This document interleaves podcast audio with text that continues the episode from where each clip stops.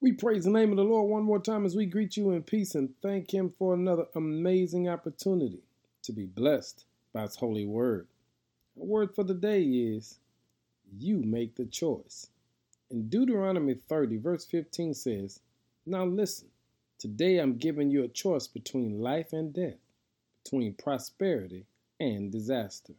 For I command you this day to love the Lord your God and keep His commands decrees, regulations by walking in his ways.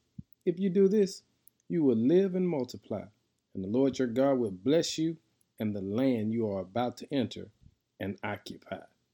The Lord loves us so much that he gives us the ability to make the choice of life and death. Notice what the Lord said. I'm not demanding, but I'm commanding you to decide which route you want. Do you want your dreams to live or your dreams to die?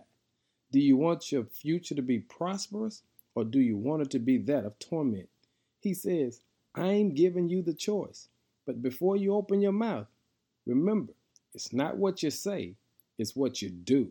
He says, the way you show your love for your God is you keep his commands, decrees, and regulations by walking a life that pleases God.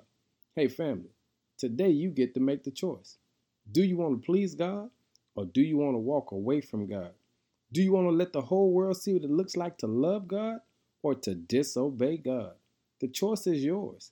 Life and death is weighing in the balance of your next move. Make sure that your next move is a choice that brings you life.